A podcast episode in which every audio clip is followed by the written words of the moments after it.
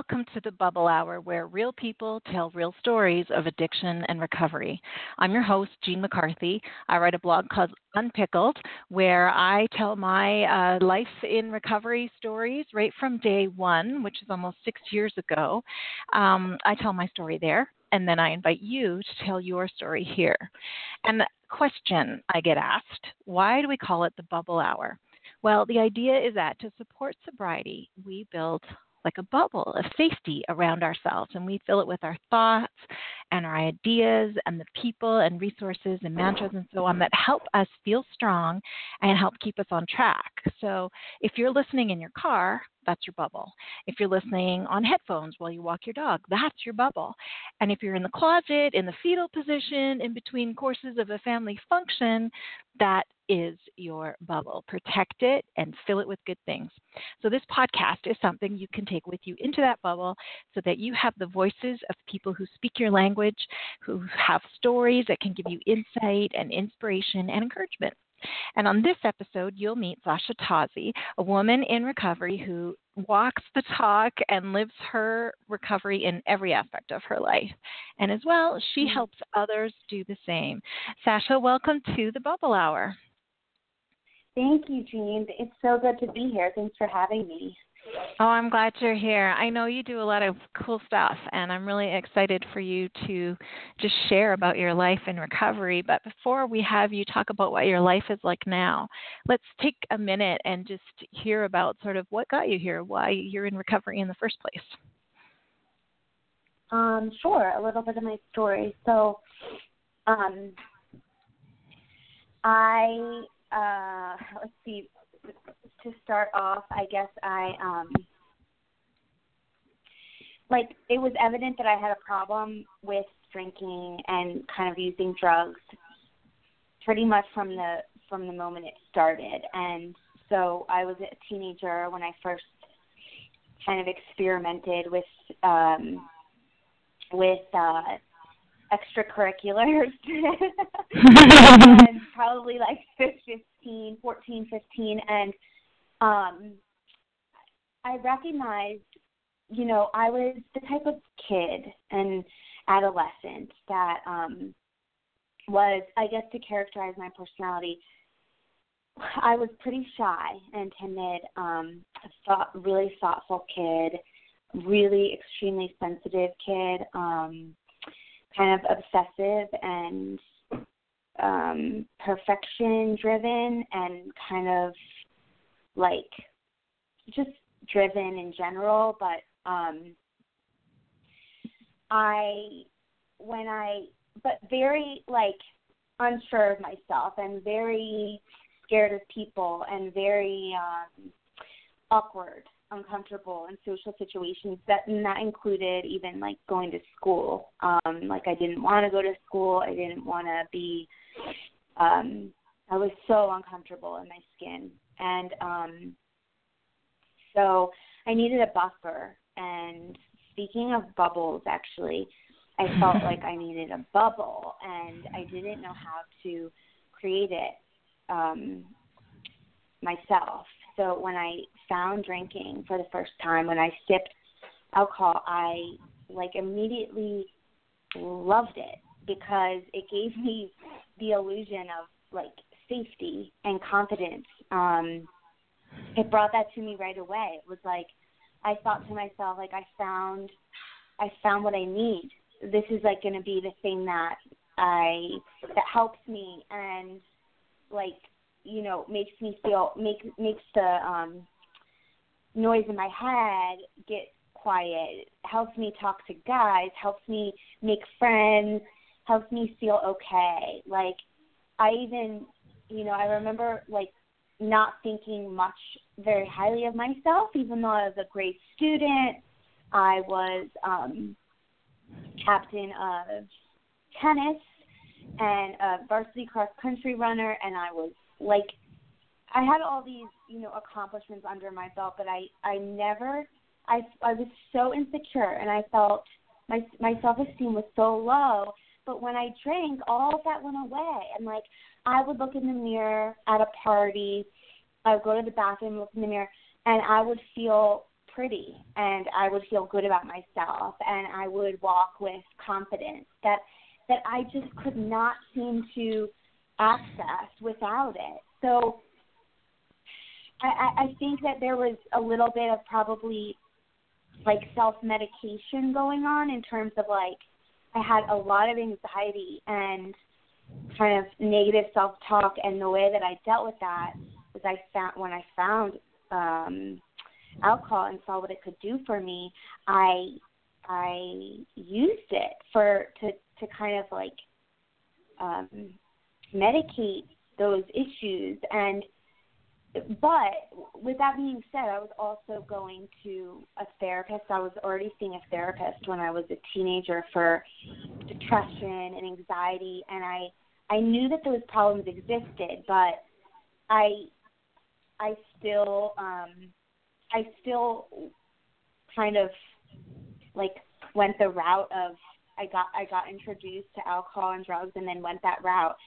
And when I was 19, I um got introduced to cocaine and I loved that. and and I it was like love at first snort and I um just ran with it. Like I was so I guess I would describe myself drinking wise, drug use wise, as like an all or nothing. So I never got to a point where I abused anything on a daily basis.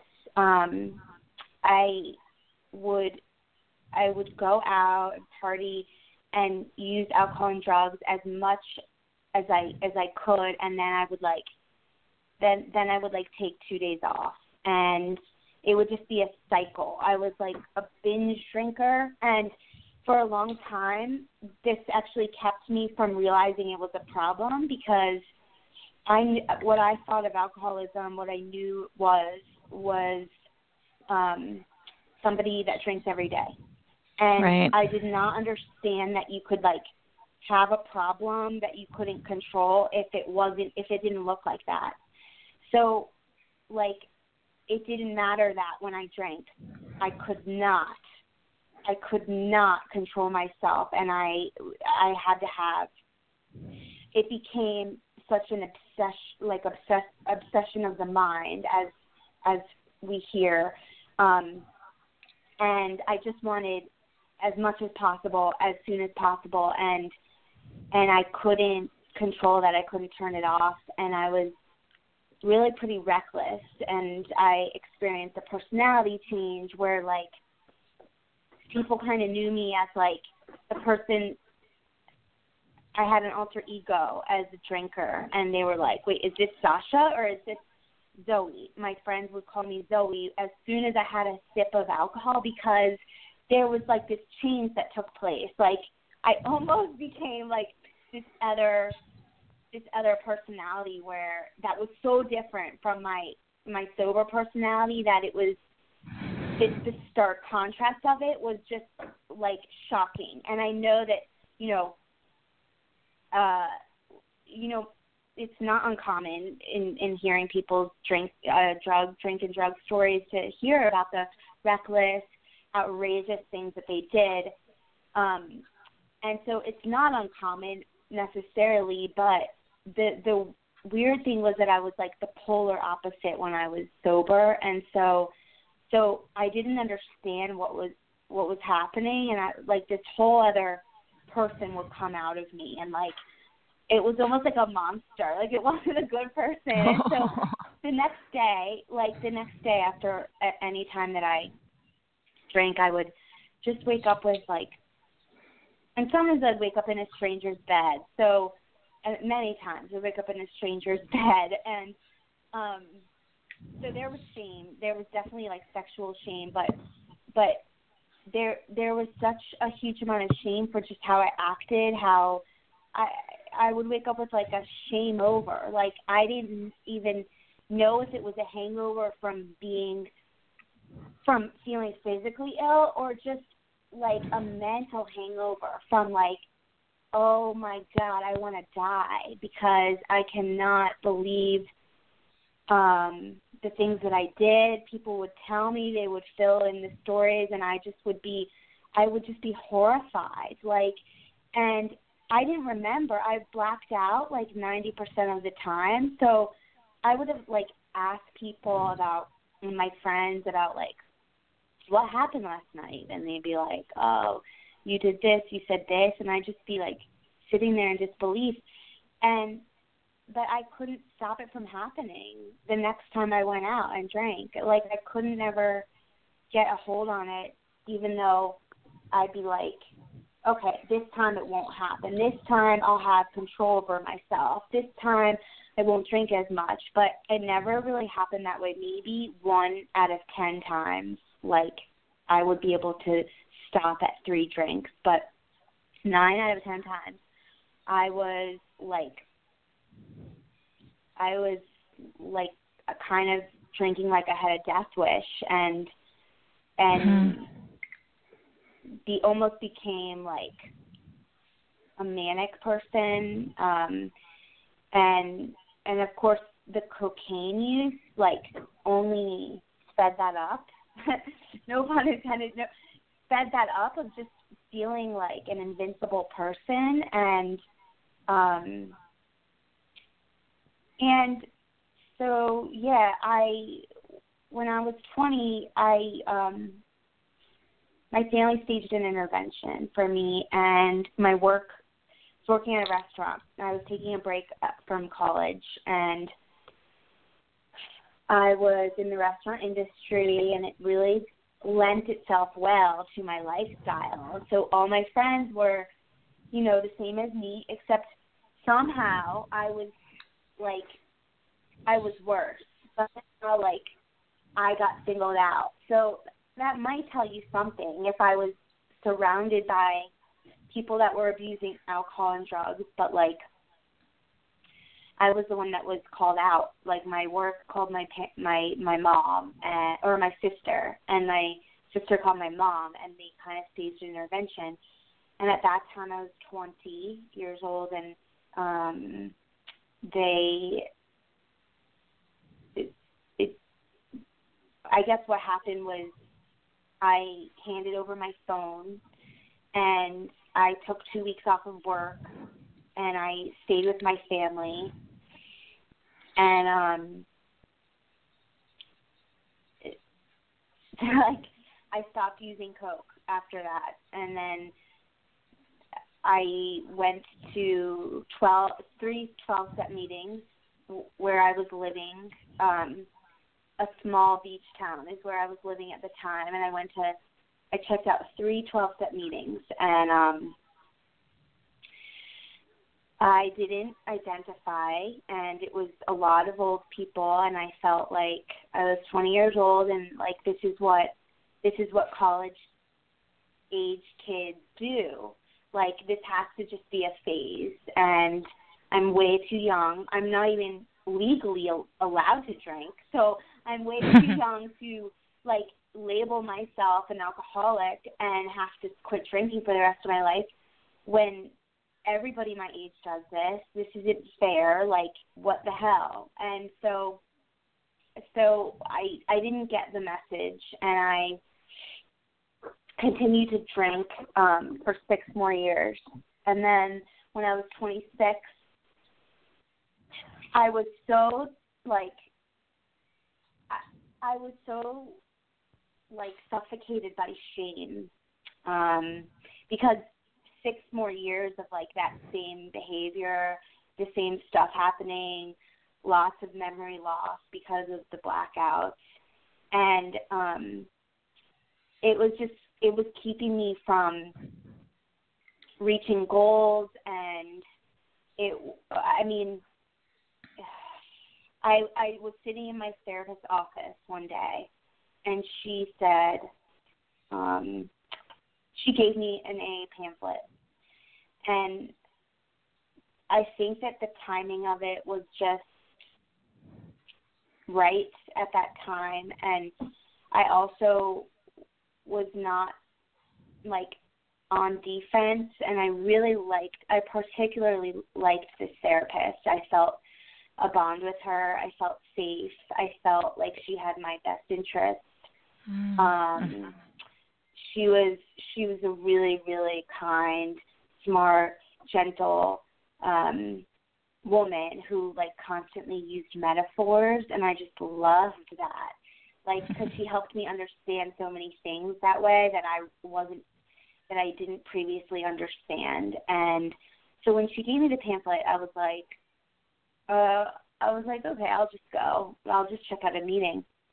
And this time 6 years later um I just kept going and I only went to like one meeting a week and it was the Friday night meeting.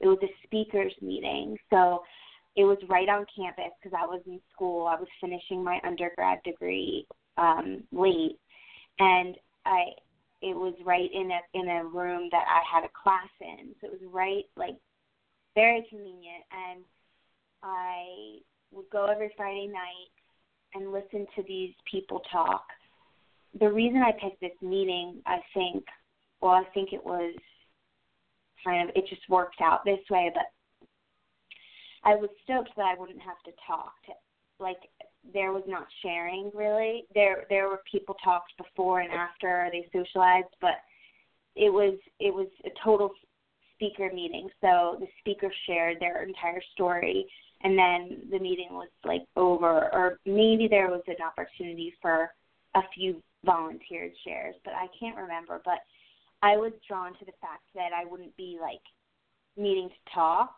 um, necessarily. So I really liked going because I liked listening to these people, mm.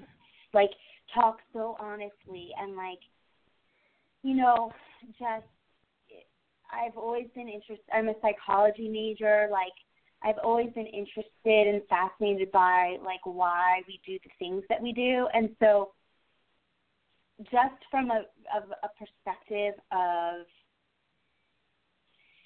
like humanity, I got to hear somebody like tell their life story, and I love I liked that so much. Like I was so it was something I really needed. I needed like honesty, and I needed realness, and I needed um it was so healing for me to just like go there and listen and at you know during that time it kept me sober. Um i know it's not that way for a lot of people but i i was also using like food um when i when i quit drinking. I quit cigarettes 3 months after that and then so i was 26 i just turned 26 i quit drinking september 2nd and then December 17th, I quit smoking cigarettes, and I was like a pretty heavy smoker, like a pack a day. I mean, it didn't go with my image, so there was so much shame with that too. But that's how I smoked, and like, so when I quit both those things, and I was like in school, and I was kind of still isol, I was like isolating in terms of like spending time with friends and all that, and so I started using food a little bit more um, to like quench any anxiety that I had or comfort me when I was lonely or so so I want to I want to mention that only because I didn't get into the program, the AA program and quit drinking and um and I I mean okay, so I I know that it when we have these addictive tendencies, like it's not realistic probably to think that you can quit them all at once, but I just want to say I wanted to mention it just because like um I didn't feel sober. So I I was sober from drinking, but like I felt I was still kind of numbing out with food, and I was mm-hmm. not. Mm-hmm. I was not really emotionally sober, so I, I just kind of feel the need to be clear about that, and um, and I didn't really like. Uh, uh, I just kind of had one foot out the door. Like I didn't know how long I was gonna like stick with the not drinking thing, and like I kind of just that's what I called it, and I didn't tell really many people that I was doing it, and I was like, just like I know I keep bringing up the word shame, but I had a lot of shame. Like I had a mm-hmm. lot of shame about even just getting sober because why did I have a problem in the first place? And I don't want to be sober. Like I don't want to be considered.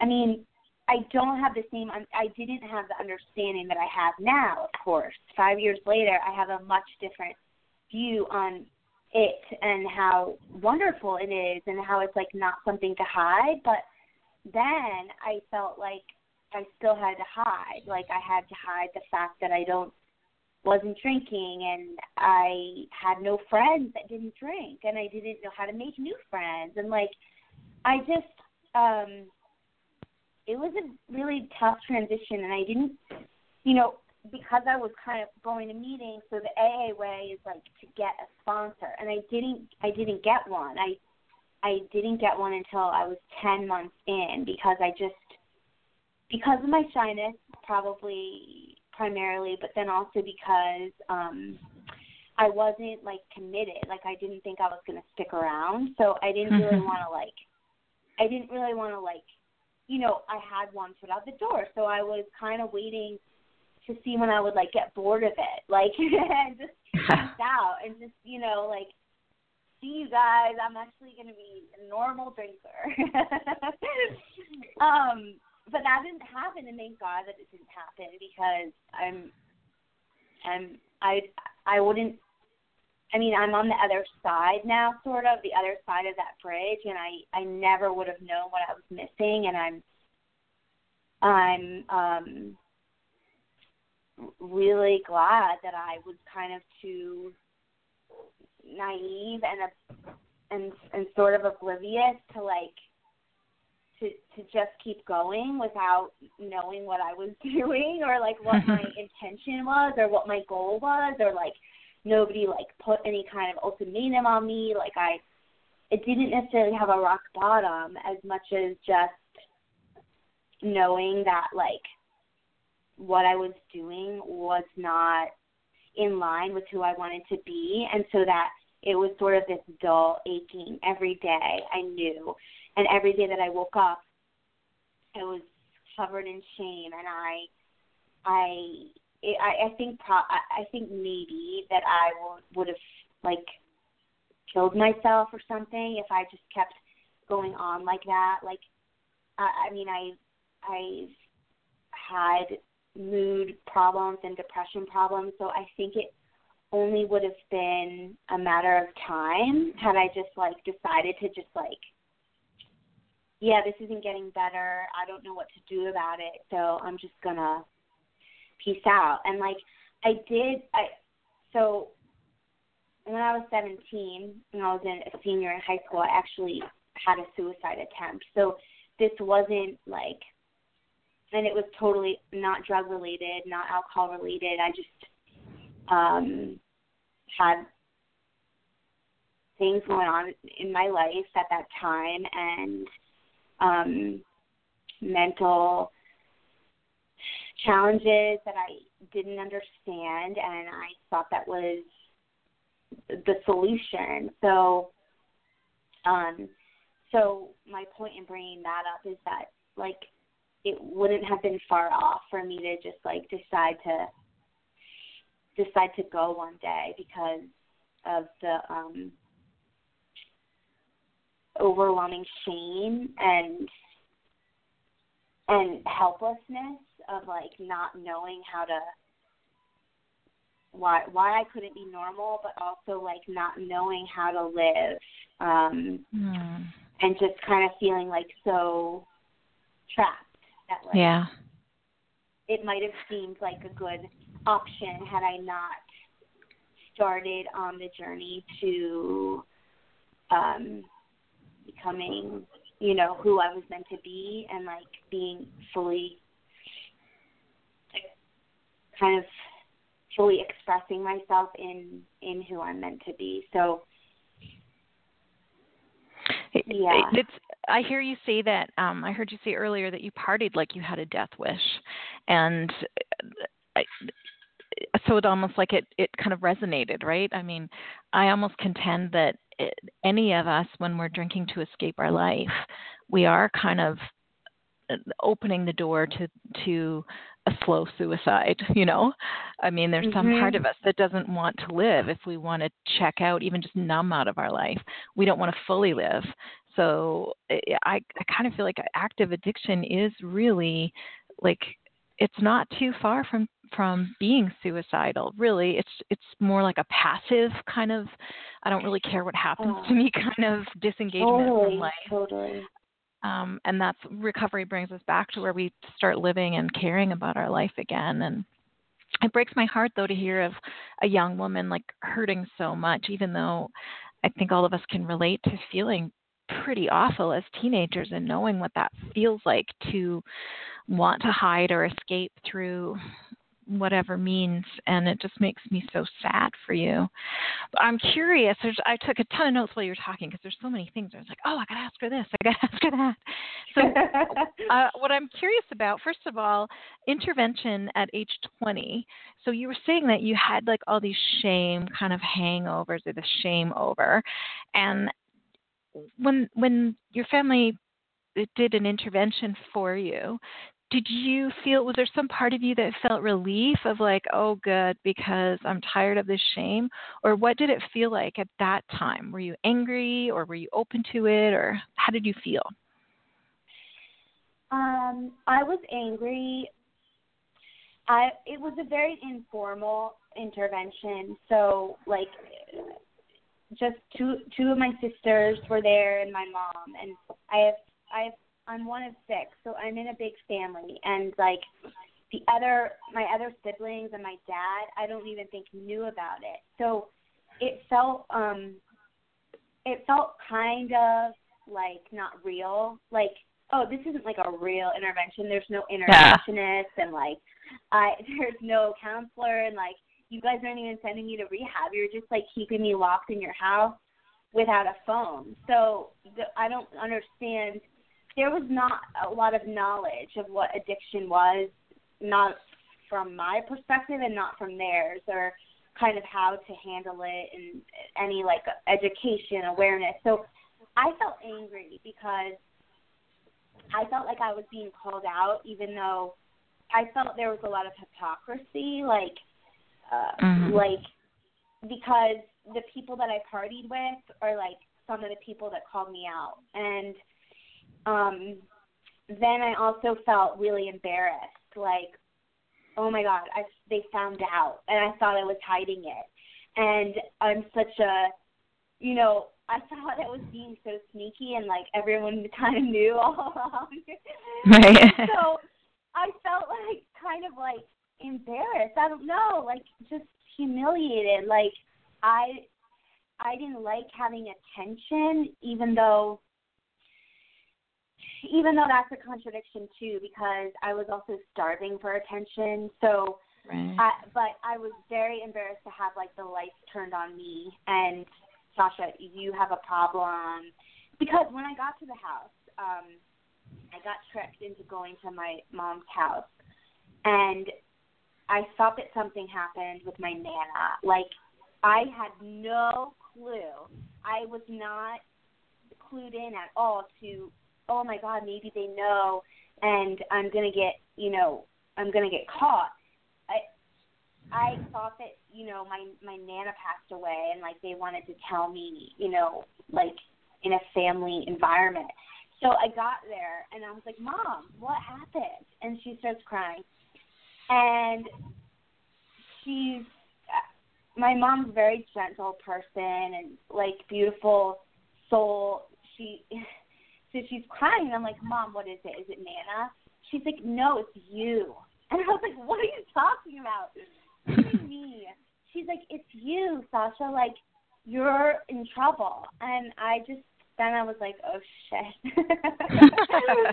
um, and I just like, I don't know. I was like, oh, the jig is up. And I felt like I didn't want to fight back. I mean, I did surrender in the sense that like I didn't go running. I didn't I didn't like put up a big fight and yell and scream and leave the house. I just kind of like gave her a hug and listened to them talk and then and then went to bed and I slept so much cuz I was like withdrawing a little bit from um the the the speed. And so I was like sweating a lot and I was just sleeping and sweating. And like I actually felt I felt I I think when you said did you feel relief? I think I I did feel a little bit of relief um to know that like that they knew and that I don't need to um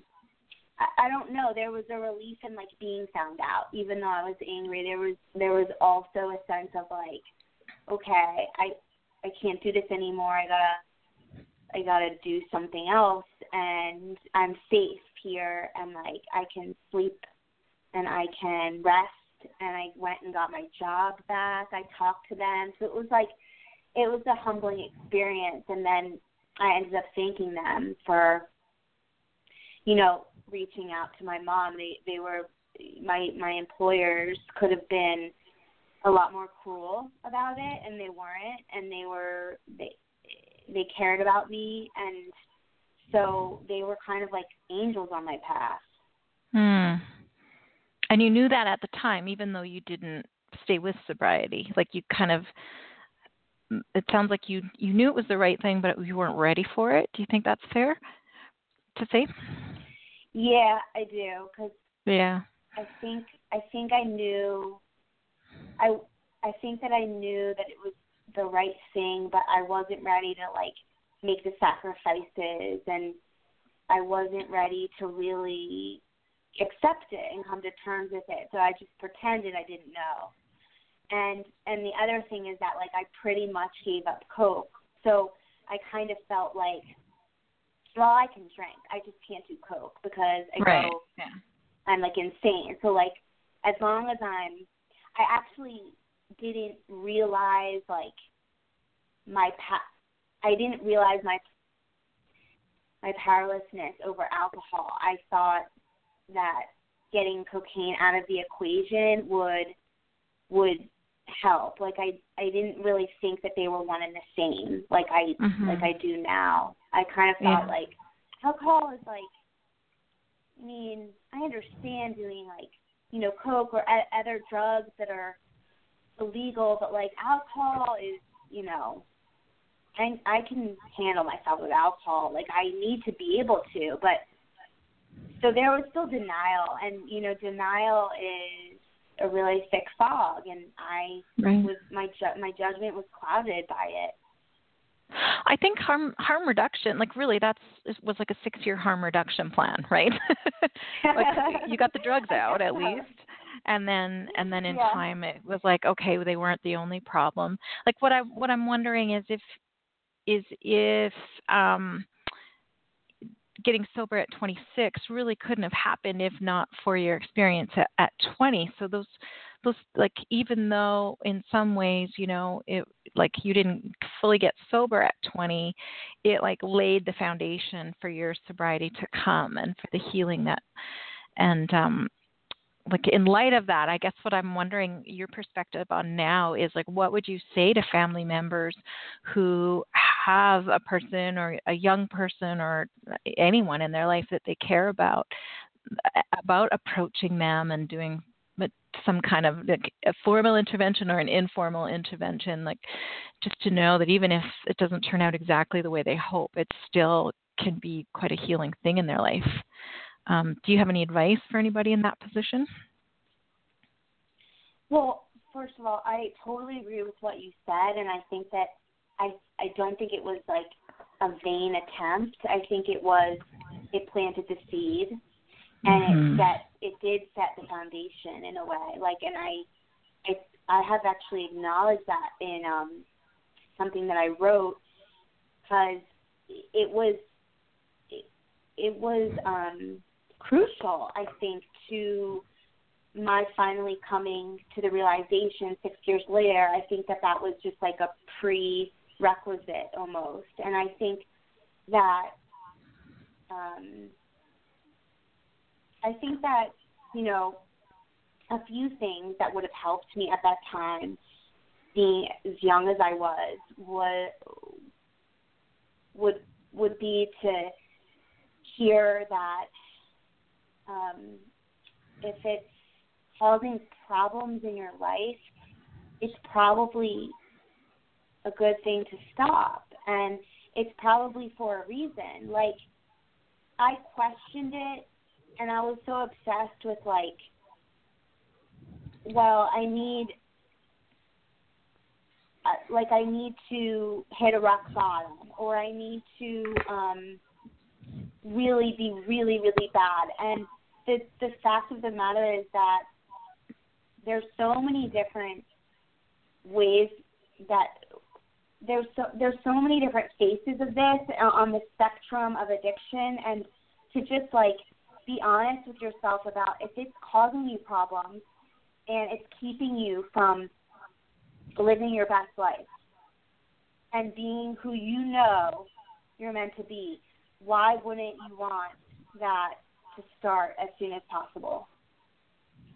Like, yeah. why wouldn't you want your best life to start as soon as possible if that's the the block and that's what's in the way and that's what's causing all these problems in your life and people are telling you you have a problem and you keep finding yourself in trouble and there's just you cannot be too young to get this toxic poison out of your life like and um so Demi Lovato she's a singer and an actress really talented young woman.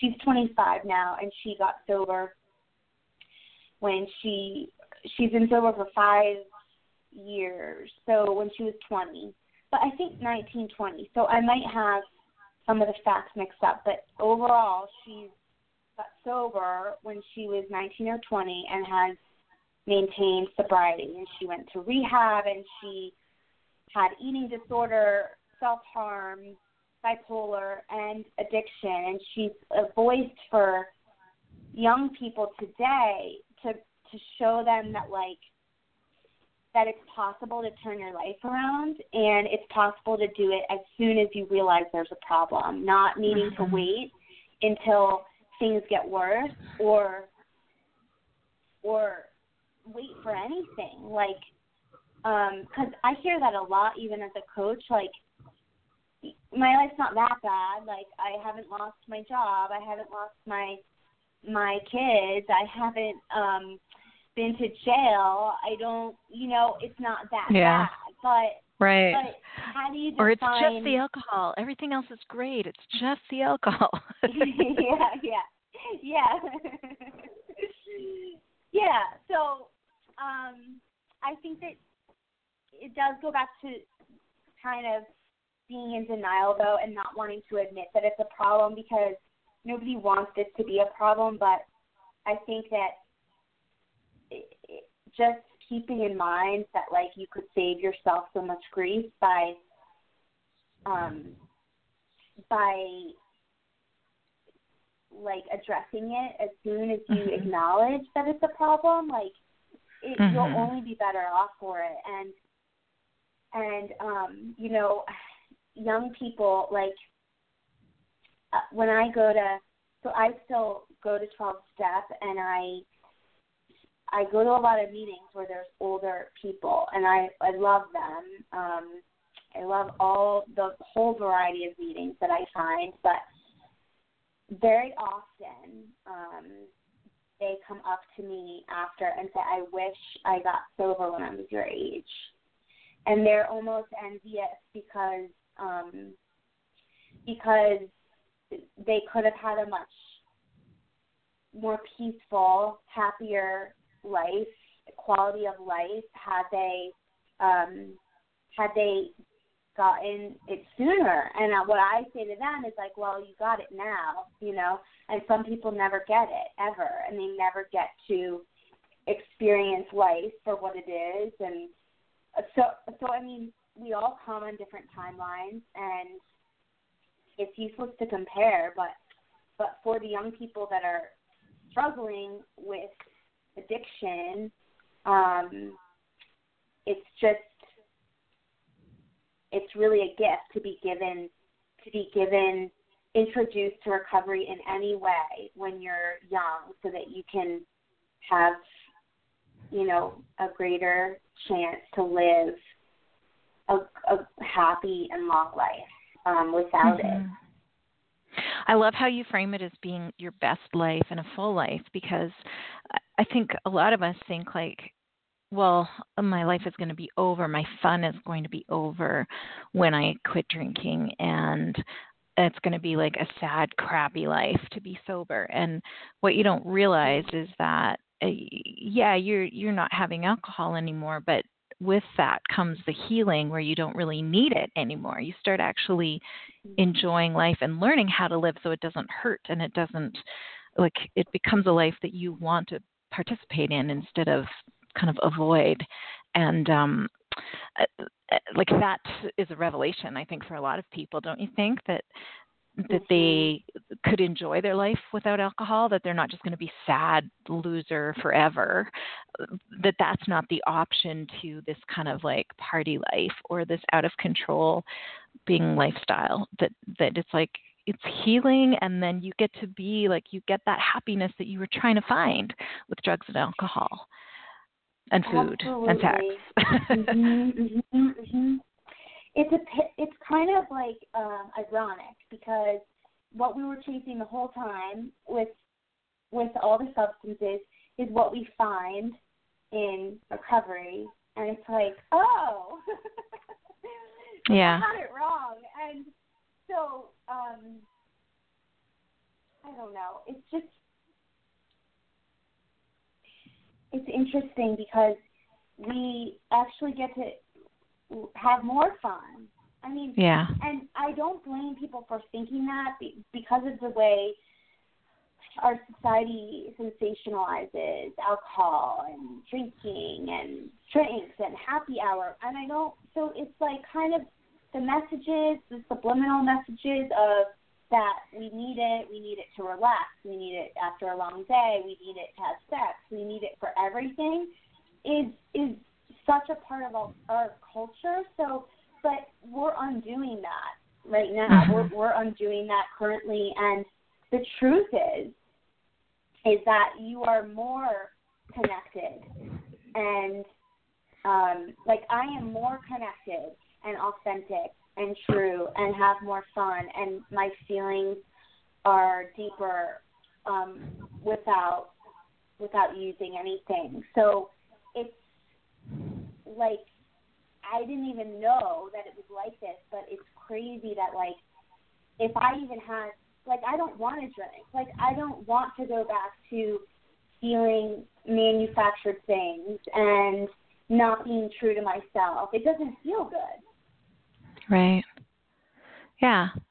Yeah, right. You're like it's not like you're less than without it. You're fuller than mm-hmm. in its absence.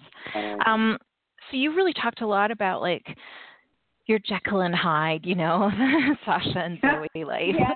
and you you mentioned like your image that like smoking didn't fit your image because you kind of had a good girl image, but then you also had a another side to you, and that sort of duplicis, du, oh, I can't say it, du, dupliciousness, duplic, duplicity, um, the two sidedness um, I think that strikes a lot of us in in um, that find ourselves in addiction because we sort of go back and forth between these two versions of ourselves and neither of them are true and it's like we grind our gears you know in between mm. and that for me like sobriety in order to really heal and like you talked about having a lot of other um, a lot of other symptoms of of having a lack of inner peace you know like it comes out in a lot of other ways to mm-hmm. other behaviors eating or emotional or um self harm or there's all these ways that we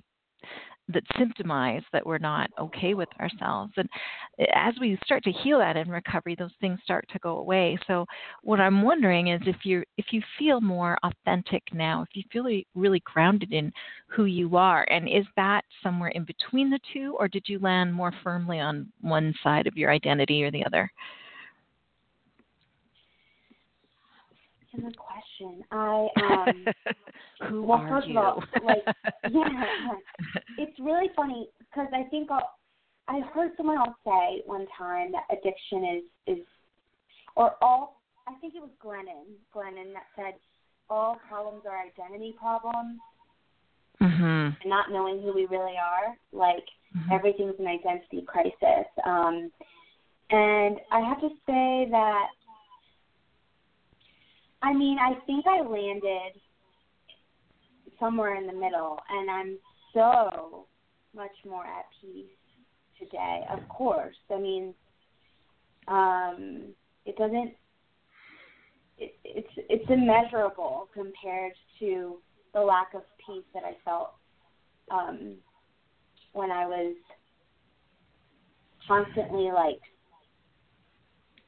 just in in the throes of uh not able to get out of my own way and of course I still feel like I have lots of feelings all the time and I get I, I experience the the gamut of feelings. Um so I feel pain and I feel sad and I feel um I feel um guilt and I feel sometimes I feel helpless and but I also feel joy and I feel confident and I feel empowered. So like I just feel like I don't know how to answer the Jekyll or Hyde thing. I think both of them were um, constructs that don't really. Um, I'm just a different. I'm different now. I mean, they they obviously are like a part of me. Like I don't I don't shun them off, and I'm Mhm. still I still have some of my childhood personality, you know, characteristics, but I've just grown into myself, like, um, and and become more of. I mean, I know become more of like who I really am inside, like, Mhm. and mhm.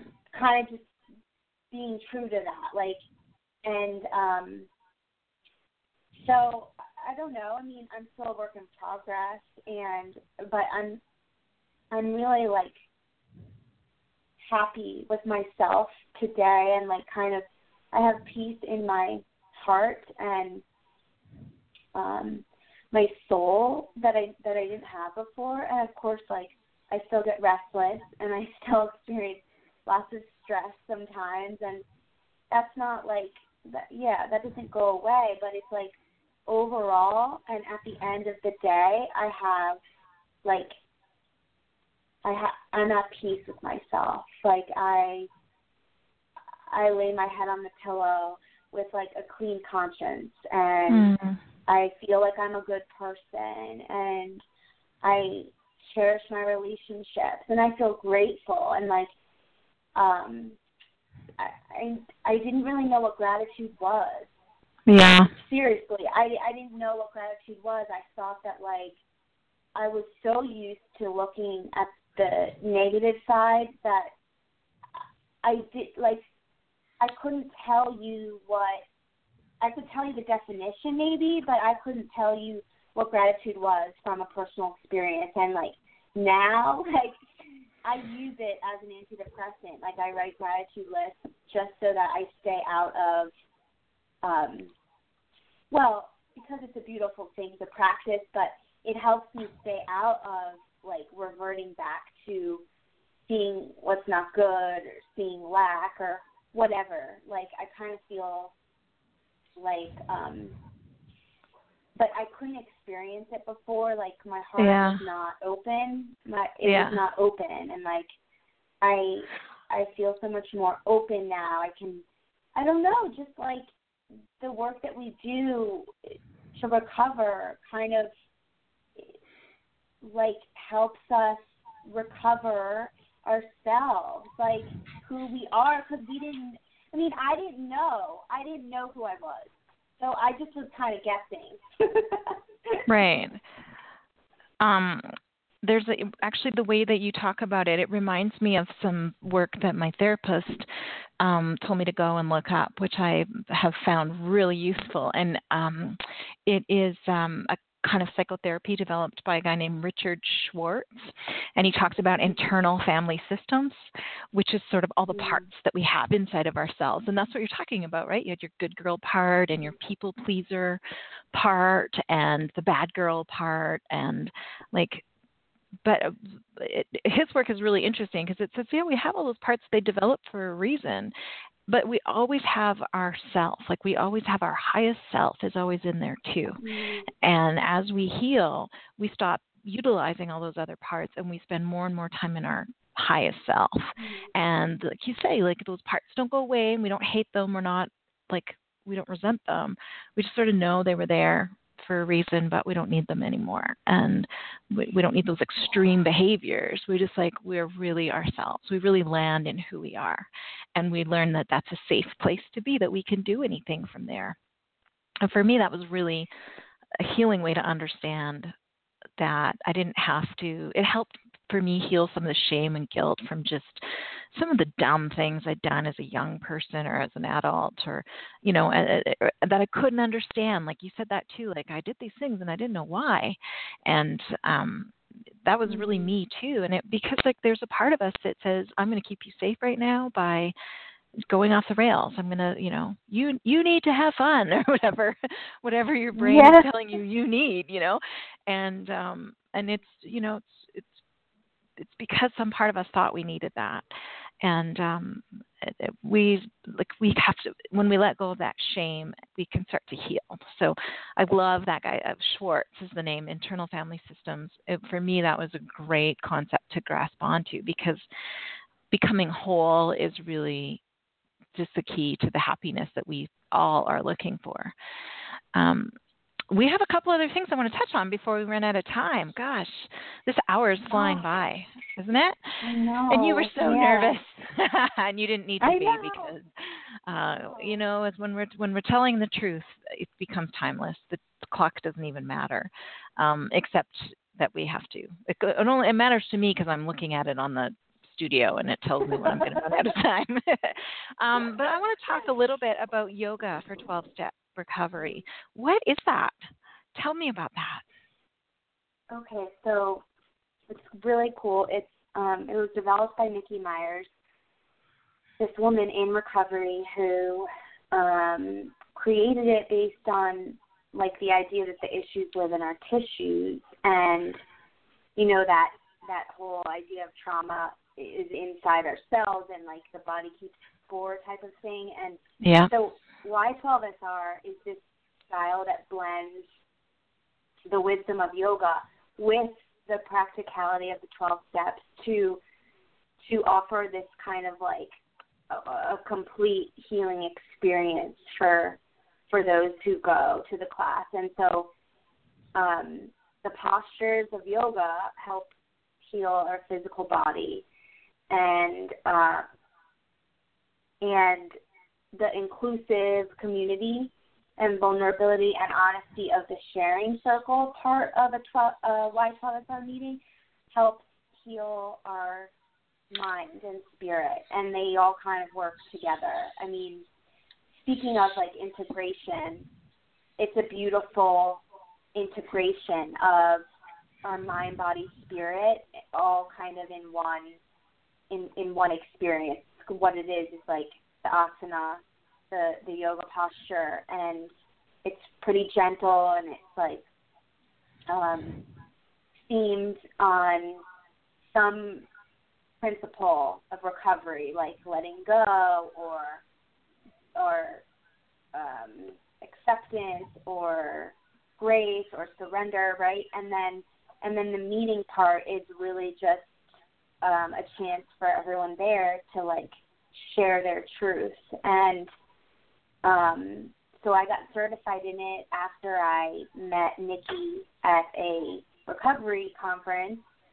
Um, and it's it's really wonderful thing to be delivering to people because what I've noticed is that they don't um they don't even realize what they were in for and they like leave so happy like they because they don't really know what it is. They're just like oh, i don't know what this yoga class is but i'm going to try it. And um it also because of its inclusive nature like it it welcomes all what she said welcome to all age so any anonymous any addiction so it it um is open to everybody, and I like. So that would include. Um, just let me pause you for a minute. That would include alcohol addiction, drug addiction, food addiction, gambling addiction, sex addiction, love addiction. Is that correct? Yeah, and like Al-Anon, uh, codependent, like you know, um, relationship addiction. Those kind of the people that would be going to Al-Anon. That it mm-hmm. includes it includes anyone. Like, All right. and it's actually like kind kind of an open meeting in the, in terms of like you can identify as that and you don't have to also. You can just come. That sounds great. I think i really contend that everybody can benefit from recovery even if you don't have an obvious a as you say.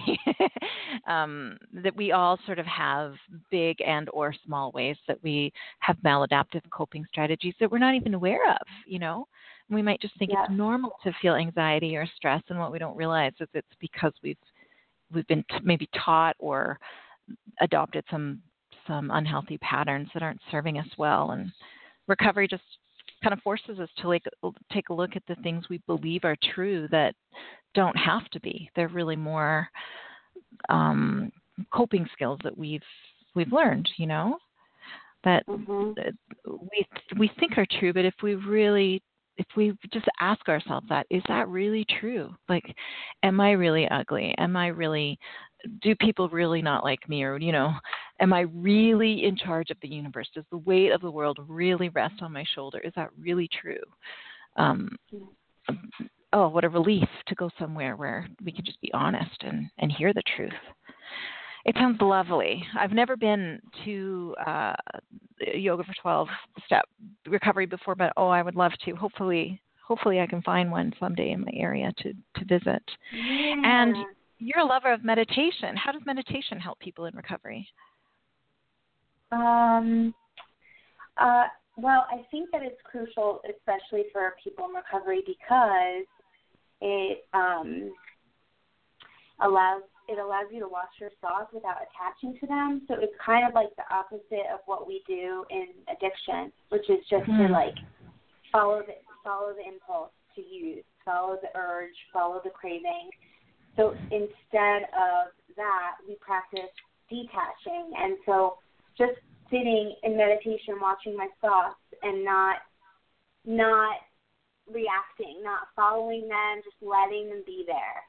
And um, it it's just a really good practice for people that are like used to living in panic mode, fight or flight mode. mm-hmm. Um, it restores your. I mean, like biologically, scientifically speaking, it restores your central nervous system to operate properly and recalibrate recalibrate the stress response so that our brains can actually function better and serve us better. So there's a lot of like I mean there's a lot of science there. It's not it's but then also like the practical aspect of just noticing our thoughts and then we can carry that into our day of being mindful. Like, oh, my brain's telling me that I want like to go smoke a cigarette right now. Okay, well, it might want that, but I'm just gonna let it let that thought be there and wait until it passes and not you know follow it and cling to it. I love the way you describe that because for me um the idea of being alone with my thoughts was terrifying. I mean the idea of meditating scared me because i really drank to silence my inner critic. I drank to silence anxiety and the quiet the voices in my head. And uh, so the thought of just sitting with myself for an hour or 10 minutes or 5 minutes or 20 minutes sounded just really unpleasant to me. But mm-hmm. the way you're presenting it is that it's not like you're sitting there and letting yourself be yelled at by the voices in your head. You're detaching from them and letting them float past you. So it's like you're it's like it's like you're standing on a riverbank and they're going by, you know, and mm-hmm, mm-hmm. it's and and that doesn't scare me as much. The thought of that, um, I really, for me, I really think I knew I was getting somewhere in my recovery when I could start to do something like yoga or just sit quietly or just lay in bed and maybe not fall asleep. Um, and not be afraid of the voices and the visions and the thoughts and the guilt and the shame and all that stuff that was starting to come up. Um, so it's a really, I think it's a really great healing tool. Um, is there anything special people need to do to meditate, or like what if someone wants to start?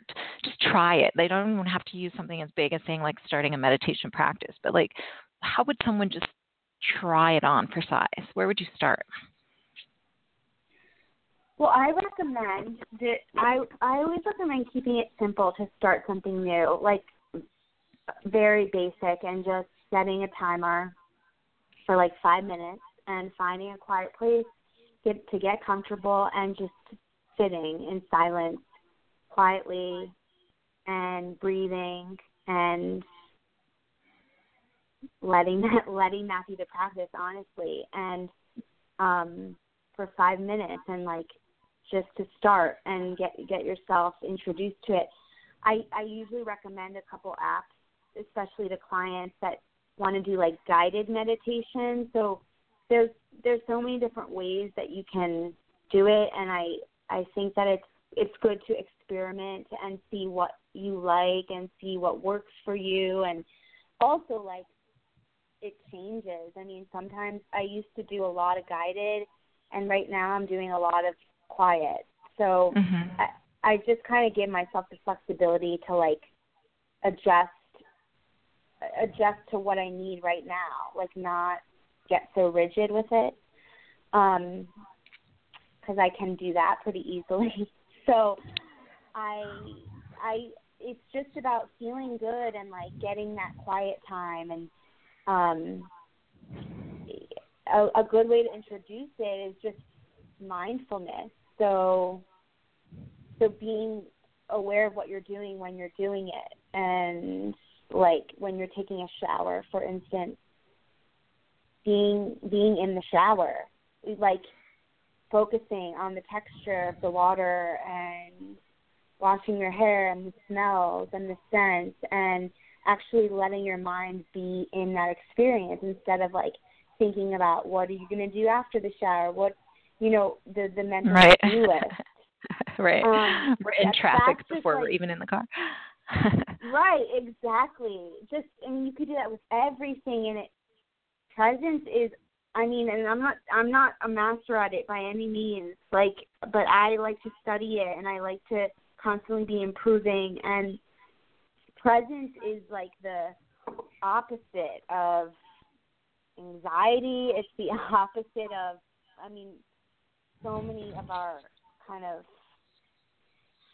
neurotic tendencies today can be like combated with um, just being present. We are running out of time really quickly, so I know, uh, I, know. I want to mention I'm going to finally get to meet you in New York in May at the She Recovers event. I'm really excited about that. We're both bloggers that are on the Sober Blogger team, so we will be. Um, I think we're going to have like a corner, a Sober Blogger corner, where we'll get to meet people and say hi. And there's an event on Friday where we get to meet readers and listeners. So um, mm. you and I will see everyone there. What else do you have coming up? In the next little while? I have a little um, a group coaching program online um, starting in April, early April, that is going to be focused on owning um, owning our power in relationships. So um, we'll get into people pleasing, boundary setting, and codependent habits controlling behaviors, toxic ties, and um, FOG, which is acronym for fear, obligation, and guilt. So a, a lot of that stuff, a lot of feelings, and a lot of what our behaviors are in relationships and how we give away our power. So um, I'm really, really excited because it's like what what I'm most interested in right now and has been for a while and what the bulk of my personal work has been most recently. Um, and so I'm offering that on a in, in a group and I'm I'm very excited. So if you want to know more you can just um, go on my website sashatozzi.com and and contact me, and I'm going to be and subscribe to my newsletter because I'm going to be talking more about it and giving people a chance to sign up early. Um, and yeah, that's it. Great. Well, I think we have covered a lot today, so I'm going to leave it with that. Sasha, thank you so much for being here and for sharing your story. I really appreciate it. Mm, thank you so much for inviting me. It was really lovely to like get to talk to you, and you're so like kind, and you put me right at right at ease, and I didn't feel nervous at all. So oh, I think that was you. oh yes, must be. yeah. Well, I think it's it's really is the power of of um, telling our stories and knowing that that this is a safe place, you know, and that that our listeners are are um, we're all part of one family, you know. Just the recovery world is really mm-hmm. It's the biggest group hug that there is. It really is. So it's there's a lot of there's a lot of um, parts that make this whole thing such a lovely enterprise. It really is something amazing. I'm glad you were here to be part of it. And I agree. Thank you. And uh, so, if listeners want to reach you, they can get in touch with you through your website, which is sashatozzi.com. And um, mm-hmm. they'll also find a link to that on on our website, which is blogtalkradio.com slash bubble hour. And um, listeners, you can also email me, uh, thebubblehour at gmail.com, and I can forward any questions or comments you have onto Sasha as well. So thank you so much for being here and um, for, for sharing everything with us. And um, I'm Jean from unpickledblog.com. And listeners, we just thank you so much for being here and um, for connecting and, and making this what it is and for for just the, the whole big family that we are. Just love every minute of it. Hearing the stories, hearing your feedback, and um, and learning together is really what this is all about. So, thanks for letting us in your bubble today. and Sasha, I'll see you in New York. So everyone, until next time. In just a few months, that's right. So until mm-hmm. next time, everyone, take good care.